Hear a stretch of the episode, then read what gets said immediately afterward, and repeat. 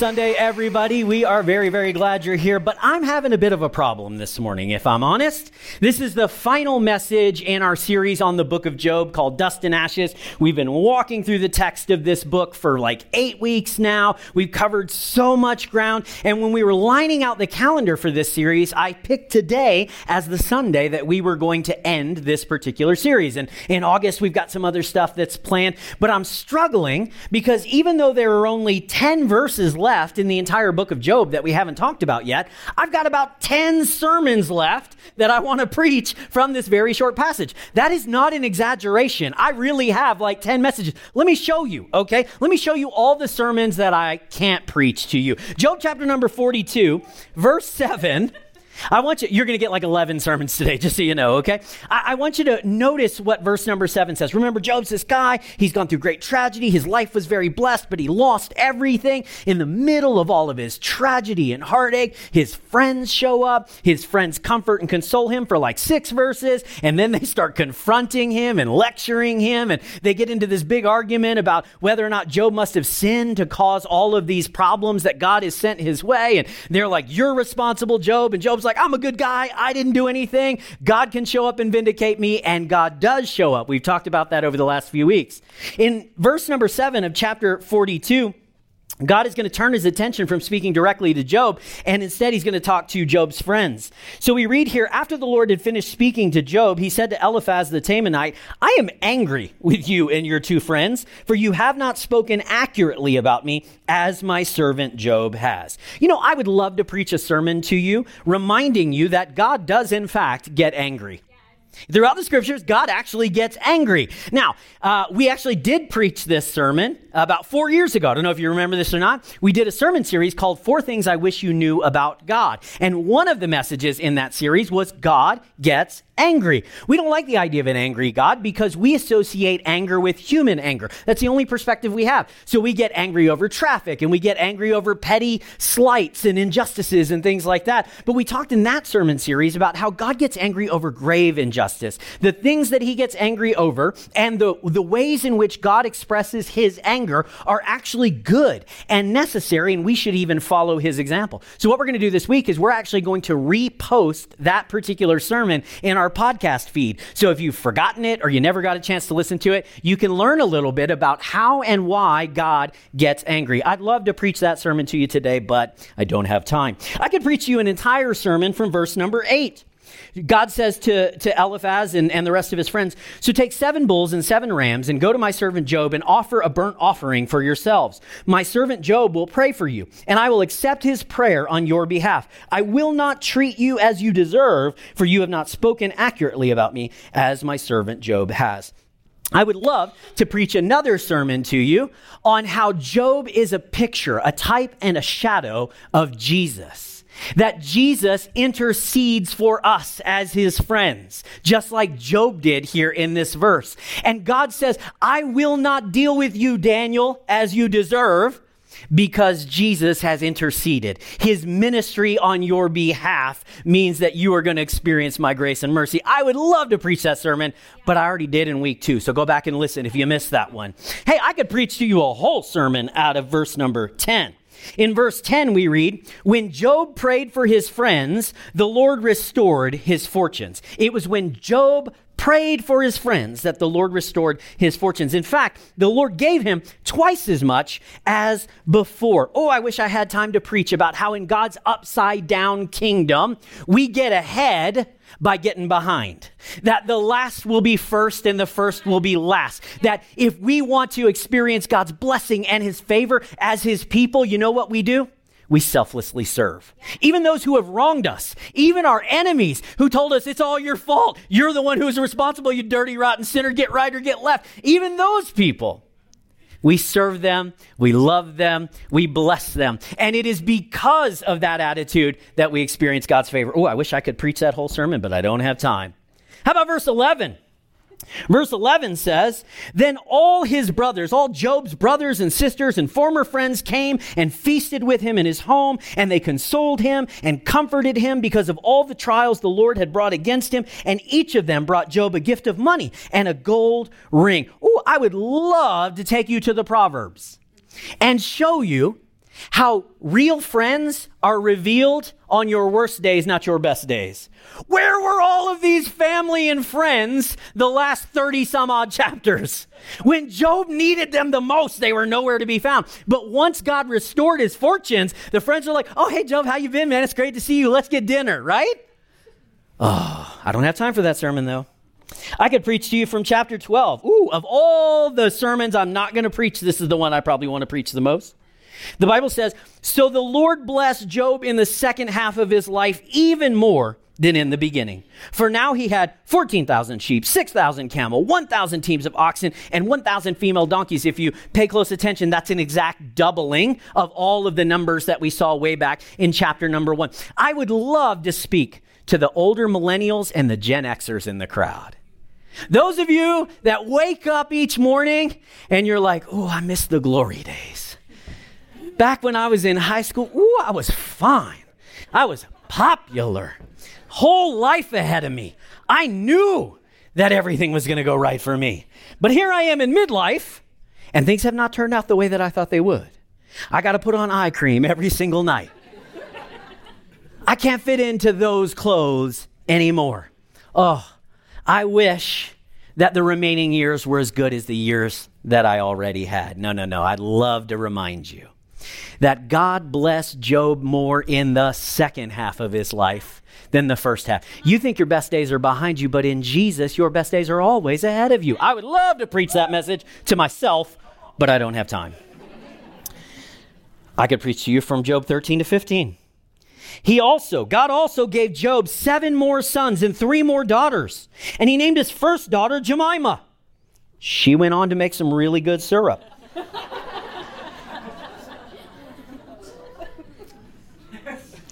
he named the second daughter Kezia. We've got some Kezias in the church. I was that's a biblical name. I didn't even know it. Pretty cool. And he named the third daughter Karen.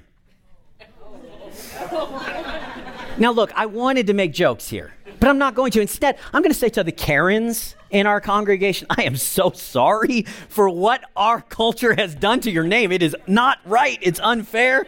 So I'm just going to say bless you, sister. In all the land, no women were as lovely as the daughters of Job, and their father put them into his will right along with their brothers. I could preach an entire message about how this epilogue greatly highlights Job's daughters and says basically nothing about the sons. I would love to point out that contrary to Hebrew practice and contrary to pagan practice in the day, Job actually gave his daughters an equal share of the inheritance right alongside their brothers. It's almost like wherever God's blessing is found, women are elevated and treated as the equals of men. I wish I had time to preach a message like that, but the last time I did, they kicked us out of our denomination. So I'm not going to do it today. Not going to do it. I could preach to you an entire sermon from verses 16 and 17, the conclusion of Job 42. We're told Job lived 140 years after that, living to see four generations of his children and grandchildren. And in verse 17, we read, Then he died, an old man who had lived a long and full life. I, I would love to preach to you about how we should judge a successful life. How most people are chasing a good life or an easy life, but God desires to give us a full life, a satisfying life, life overflowing. But hear me now, that kind of life is only possible if God allows us to experience the full breadth of human existence. It is only in knowing the highs and the lows that we can grow and mature and prosper the way that God wants us to. Job said it himself in chapter 2, verse 10 Should we accept only good things from the hand of God and never anything bad?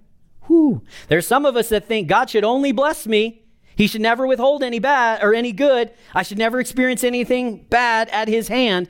But we read in the book of Job that that is not the kind of relationship that God offers to us. I wish I could preach all of these sermons, honestly, but I got to narrow it down. I got to land the plane, okay? Because we have other stuff we want to get to in August. So, what I want to do as we kind of summarize the conclusion here, the last 10 chapters, or 10 verses uh, from chapter 42, I want to give you four wrong ways to read the last chapter in the book of Job. Four wrong ways. Four ways that we typically understand or view the conclusion from the book of Job. And you may even believe these four things, but they're not correct. They're, in, they're untrue. Four ways. Now, I've told you all along, most people, including most Christians, actually misunderstand the book of Job. We draw the wrong conclusions. We think it's teaching us the wrong points. Very often, it's the exact opposite of what our common ideas about the book of Job uh, say that is actually true. And this is certainly the reality when we look at the conclusion of the book of Job. So I'm going to give you four wrong ways to understand chapter 42. I wonder if you have ever looked at this story through these incorrect lenses. Firstly, chapter 42 is not a storybook ending. Chapter 42 is not a storybook ending. See, when we read storybooks to our children, when we retell the fairy tales that we've been sharing for generations, when we watch every single Disney and Pixar movie that's ever been made, they all end in exactly the same way. Either they literally use these words, or it is communicated in principle, if nothing else. At the end of the movie, it's basically like, and they all lived. See, you know it as well as I do. In every storybook tale, in every fairy tale, they all lived happily ever after. We have these characters and they go through this drama and they have these problems and it looks like they're going to lose, but in the end they triumph. The princess gets the prince. Everything is okay and they all live happily ever after. We say things like, all's well that ends well, meaning essentially, it doesn't really matter what happened early in the story. As long as it finalizes in a happy place, then it's a happy story. Baloney. Okay? That's not reality.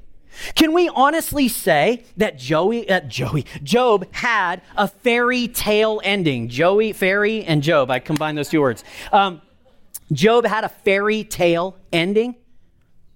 Think about this. We do read that Job gained twice as much wealth, twice as much business, a better reputation in chapter 42 than he had in chapter 1.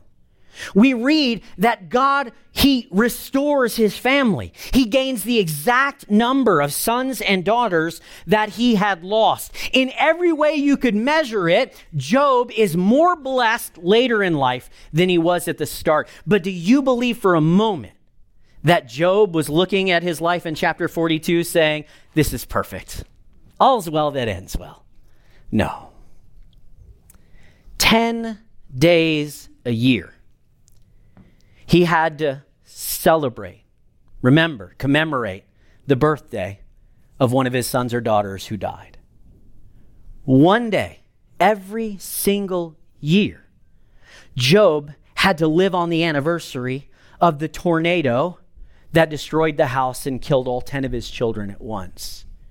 Do you think that Job went through his life saying, ah, everything's cool? No. Job carried scars, he carried trauma around. I know he loved his blessing. He was grateful for the for the new business, the re, the reversal and restoration restoration of his fortunes. He would I know he loved every single son and daughter that God gave him later in life, but he never got over his grief. There's no way. If you've ever experienced loss at this level, you know exactly what I'm talking about. If Job were alive in modern times, we would say, Bro, you have PTSD. You need to go see a counselor. There is no way you're handling this in a healthy way. You need some help. And we would have gotten it because we know that just because a story ends well doesn't mean that all the pain and the heartache can just be forgotten. Many of you are here. And maybe you haven't quite experienced the same level of loss as Job, but you've had the grief of losing a loved one, or the death of a dream, or the breaking of a relationship. And you still carry the wounds. It's years in the past, and yet it still hurts. There's nothing wrong with that. That's normal. You're not a weak Christian. You're not a sinner because you still hurt over the scars that life has left you. Job definitely experienced those exact same things. He did not get a storybook ending. It's not as perfect as these last 10 verses might lead you to believe if you read it too superficially. Secondly, chapter 42 is not a reward. Chapter 42 is not a reward. Now, this is one that many of you probably believe. You, you tell you read the story and you kind of come up with a framework in your mind in which you say Job was a righteous man then he suffered and lost all of these things unfairly. And because he kept his faith in God during all of those hard days, because he never wavered in his faith and belief in the Father, that when we get to chapter 42, God says, I'm going to reward you for staying faithful during that time. That's the story and the narrative that we often tell when we read 42. We say chapter 42 is a reward for everything that Job endured from chapters 1 to chapter 41. Baloney. I'm going to say baloney a lot, okay? Just so you know, that's not true okay? We know this for a few different reasons. Number one, we've talked about this many times. Job didn't stay faithful to God during this whole period. Go back and read his speeches, particularly chapter 19. If you just want one place to go to and kind of get a sense of how he talks throughout his discussions and conversations, go to chapter 19. Read the things that Job says about God. He says, God has abandoned me. God is, uh, for, he has forsaken me. He's a bully. He's being mean to me. He's not good. God needs to show up and answer for his crimes. That's just chapter 19. So, Job, he goes on this roller coaster of emotions where sometimes he says these beautiful things about his confidence and faith in God, and other times he's saying blasphemy. So, this can't merely be a reward because Job got it right, because he didn't get it right. Like all of us, his response to life's difficulties, it was a mixed bag. He said some good things, he said some bad things, he did some right, he did some wrong.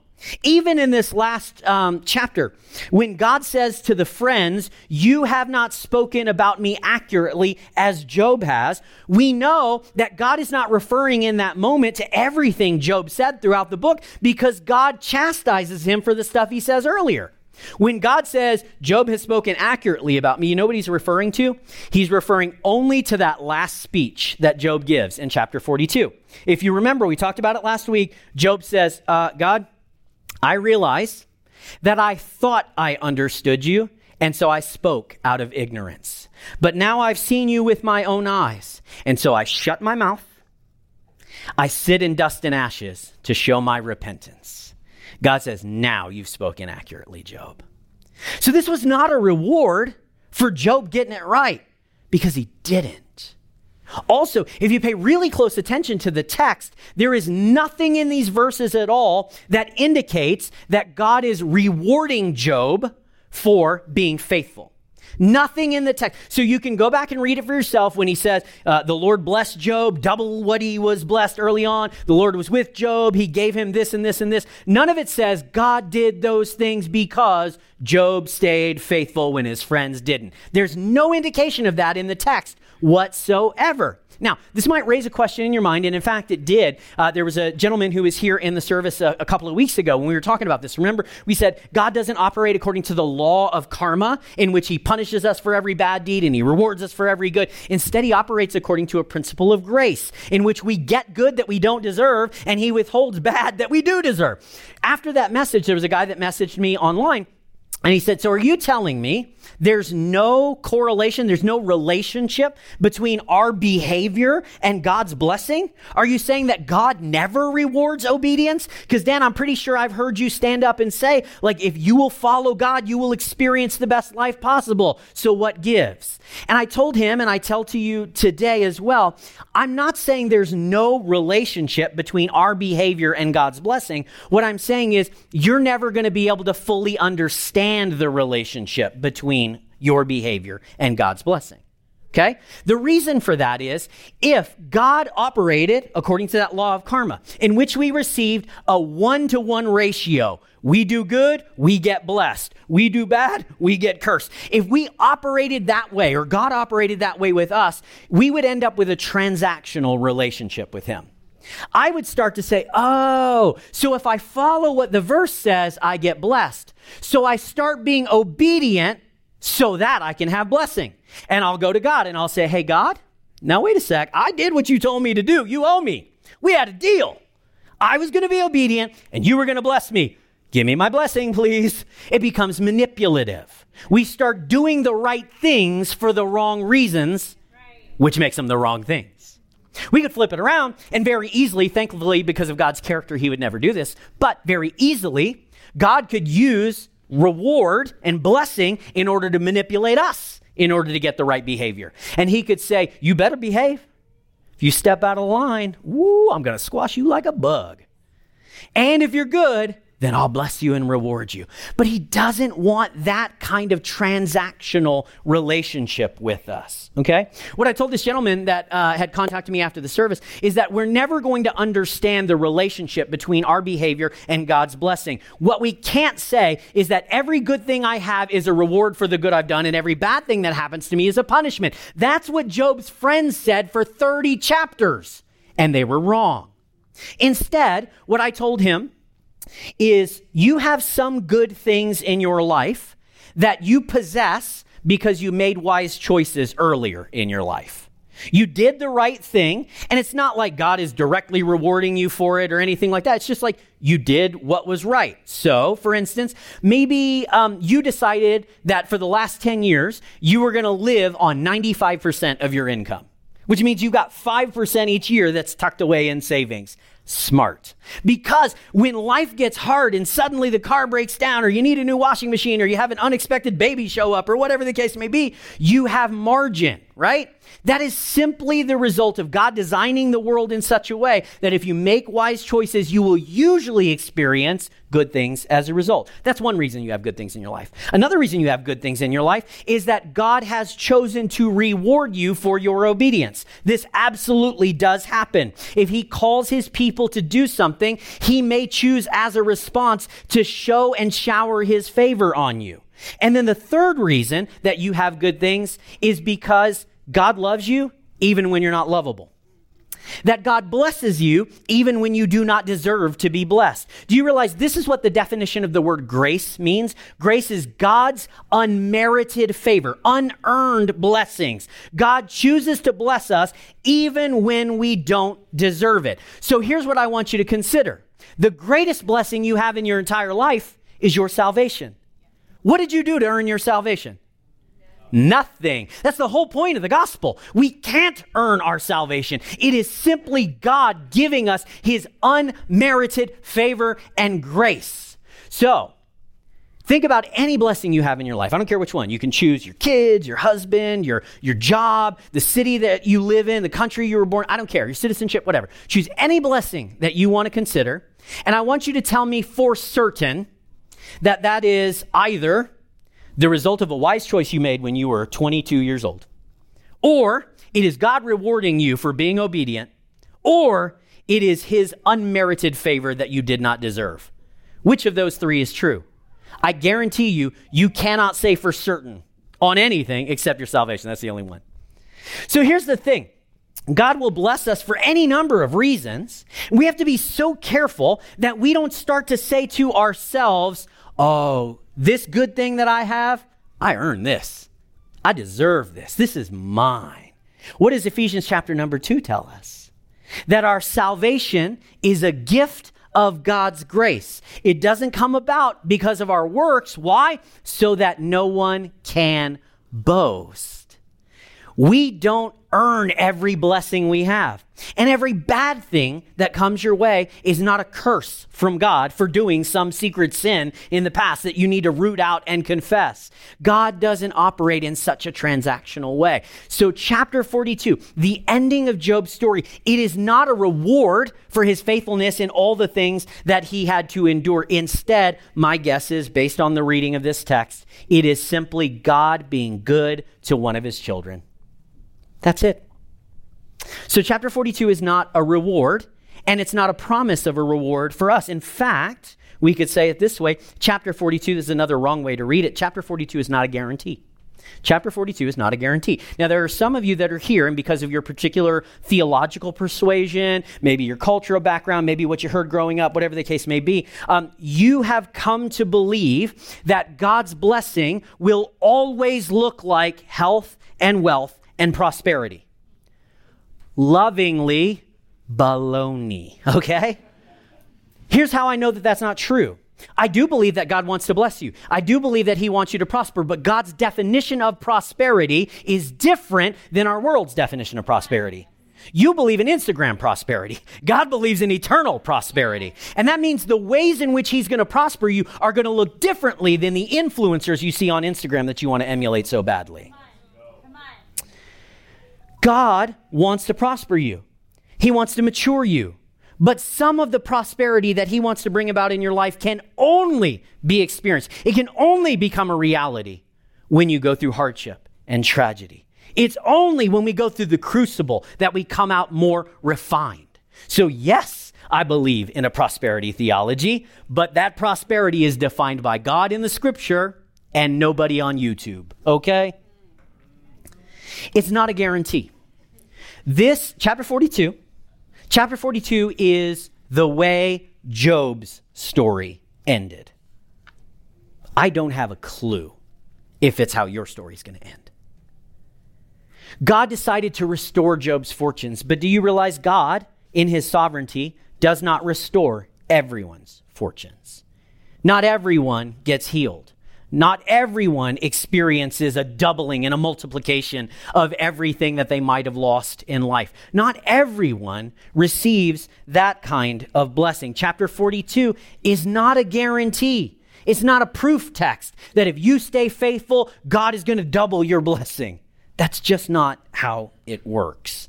In fact, the entirety of the book of Job is a reminder that God does not operate according uh, he doesn't operate according to that law of karma. Instead, it's a principle of grace in which he freely gives and he freely withholds for his own eternal purposes that we're never going to fully understand. Chapter 42 is not a guarantee. Can I tell you also chapter 42 is not the end. This is the, the final misperception about the story of Job. Chapter 42 certainly seems like the end of the story of Job, right? We, we read there in, in verse number 16 that Job lived 140 years after that, seeing four generations of children and grandchildren. Then he died, an old man who had lived a long, full life. That sounds like the end of Job's story, right? baloney. Although chapter 42, verse 17 represents the end of the book of Job, although chapter 42, verse 17 represents the end of Job's earthly life, it does not mean the end of his eternal life. You see, Job's story continues in chapter 43, verse 1. Now, you might be pulling out your Bible at this point, and you're like, what Bible are you reading from, Pastor? You got one of those fancy Bibles that's got extra pages in them? I don't have a chapter 43. I know. I'm not saying literally chapter 43. What I'm saying is chapter 43 represents the promise that every believer has that when we close our eyes in this world, we will, based on the promises of Jesus, open our eyes in eternity. Every one of us is going to have a chapter 42, verse 17. And in Jesus, every one of us can have a chapter 43, verse 1. You know, Job anticipated this very moment himself. He said very famous, two very famous verses that we've never covered in this series so far. He said in chapter 19, verse 25, I know that my Redeemer lives, and that in the end he will stand on the earth. Even after my body has been destroyed, yet in my flesh, Job says, I will see God. I myself will see him with my own eyes. How my heart yearns within me for that day. It's precisely because of this confidence that Job could say what is probably the most famous and well known verse in the entire book. He says, Though God slay me, yet will I trust him. God could take everything. He could take my life. One day he will. I will still trust him. Why? Because chapter 42, verse 17 is not the end of Job's story. Job's story continues in chapter 43, verse 1. In fact, we could say this despite all of the amazing and wonderful blessings that Job experienced at the end of chapter 42, his greatest blessings didn't start until chapter 43, verse 1. My friends, I cannot predict what your chapter 42 is going to look like. You will have one, and I don't know if it's going to be the restoration and multiplication of everything you might have lost in this life. I don't know if God is, for his own reasons and his own sovereignty, going to choose to not restore everything that you might have lost in this life. Your chapter 42, it might involve the doubling of your wealth, or it might involve the permanent loss of your health. Everybody's 42 is going to look different. But in Jesus, every one of us can have uh, chapter 43, verse 1. This is why Jesus said in John 11, 25, I am the resurrection and the life. Anyone who believes in me will live even after dying. Can I paraphrase our Savior for just a moment? He says, Y'all are so worried about chapter 42. You're so consumed with how your story's going to turn out.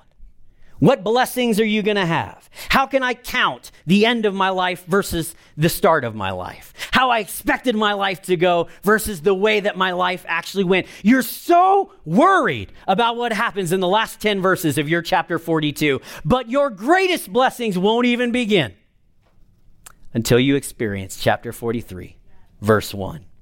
The apostle Paul put it this way, 1 Corinthians chapter number 2 verses 9 and 10. No eye has seen, no ear has heard, no mind has imagined what God has prepared for those who love him. Too often, preachers stop right there, Christians stop right there, and they're like, oh, it's going to be so good, I can't even picture it. Read the next verse. The next verse says, But it was to us that God revealed these things by his Spirit, for his Spirit searches out everything and shows us God's deep secrets. I cannot tell you what your chapter 42 is going to look like. I can show you what your chapter 43 looks like. I don't know what your last days are going to entail, but I know what your eternity is going to entail because the Spirit of God has revealed it to us. He has promised it to us. And so we can live our lives based on that promise, not worried about 42, but in hope of 43. Yes. This is why Matthew 19 25, a verse that's very near and dear to the Sueza hearts. Jesus says, Anyone who is lost houses or brothers or sisters or father or mother or children or property for my sake will receive a hundred times as much in return and will inherit eternal life. This is why the Apostle Paul could say so triumphantly in Romans chapter number 8, verse 18 I am confident that our present sufferings are not worthy to be compared to the glory that will be revealed in us. Chapter 42, verses 10 to 17, are nothing compared to chapter 43 and verse 1. My friends, the bottom line is that for Christians, things can go badly, but they cannot end badly.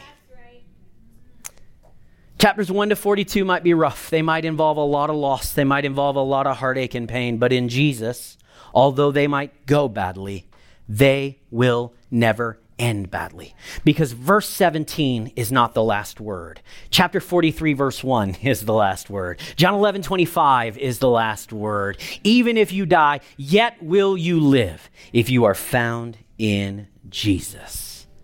Hmm. It's not a fairy tale ending. It's not a reward ending.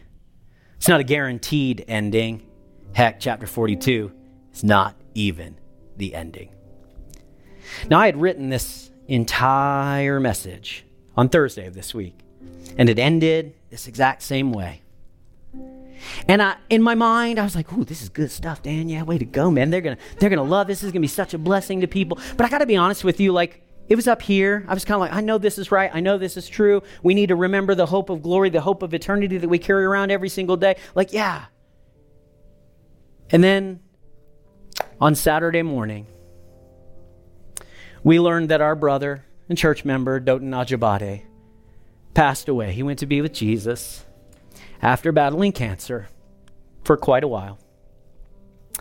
And suddenly, all the stuff that just seemed, ooh, this is so good here, it, it just hit me here. And I considered the fact that Dotun's chapter 42 didn't go the way that he expected it to. Didn't go the way that I expected it to. Boy, we prayed hard for him and trusted God for his healing. We anointed him and called for the elders of the church the way the book of James tells us to. And We were full of faith and full of confidence, but God had a different ending in store for Dotun in chapter 42. But just as surely as Job closed his eyes and then reopened them in chapter 43, Dotun opened his eyes Saturday morning and beheld the face of his Savior. He received the reward of a life well lived, committed to Jesus in faith, and he is having a better day than he has ever had in his entire life. The greatest blessings that my brother will ever experience didn't begin until Saturday morning. This morning, we want to remember and honor Dotun's life. He was a member of our prayer team. Many of you found him after services and you said, Dotun, I've got a need. Could you pray for me? And he agreed with you in faith and he interceded on your behalf. He was a, a group leader. Many of you sat in his alpha group and you were uh, exposed to the, to the truths of the faith and maybe grew as a result of his ministry and service. And we, we are so grateful for Dotun and his life. We celebrate him. And we think it would be appropriate to just pause as a church body and to pray for his family, his wife, Dammy, his daughter, Dara his son Deolu, and to, to lift them to the Lord and ask Him to bring great peace, comfort, and hope in the middle of their difficulty and tragedy. We don't pray for Dotun. He doesn't need it. Dotun's up there praying for us. He's like, whoo, God, haste the day that they get to join me up here. But I think it would be wise, it would be appropriate if we took a moment and individually, where you're seated, where you're seated, um, between you and Lord in the silence, uh, between you and the Lord in the silence of your seat, if we just interceded on behalf of our sister and Dotun's family.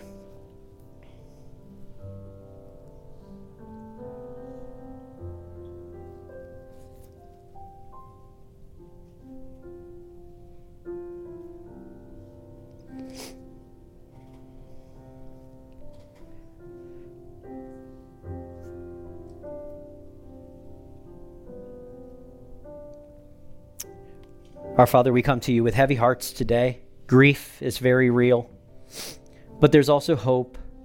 There's also confidence in your promises. And God, we know, based on the authority of your word, that Dotun is more alive today than ever in your presence, and that one day we will be reunited with him because of your grace and mercy in our lives. And so we bless his name. We thank you for the legacy that he leaves behind, for the ministry that he had here at Connect. Oh God, would it continue to bear fruit long into the future? And God, we pray for his friends and his family, most importantly, his wife and children, who are experiencing the greatest heartache a person can know.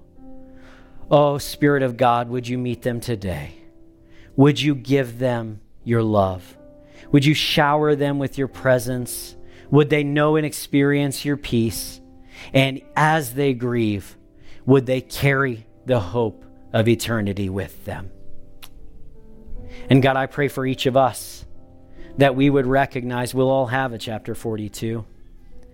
But God, we can have a 43 in you. And so I'm praying for each and every person that's here in the audience that doesn't have a relationship with you through Jesus. They've never accepted Christ as their Lord. They've never had their sins forgiven. They've never had their eternity transformed.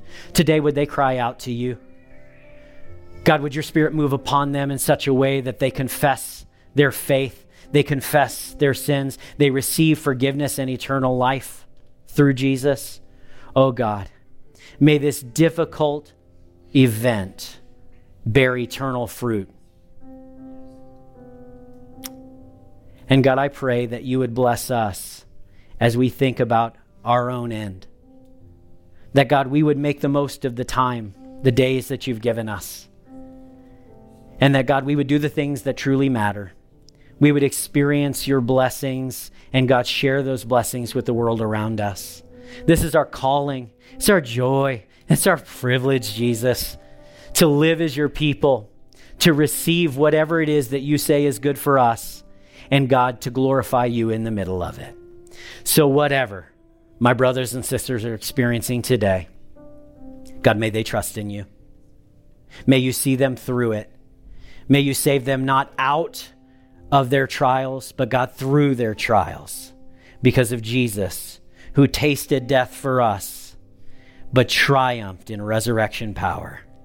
Oh, may that hope sustain us, nourish us, and keep us, God, until our own chapter 43. We pray this in Jesus' name. Amen.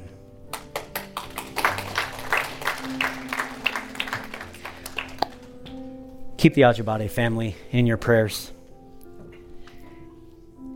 And for all of you, my encouragement is to keep your present circumstances in the proper perspective. No matter what you're going through, and I know some of you are going through hardships that I can only imagine.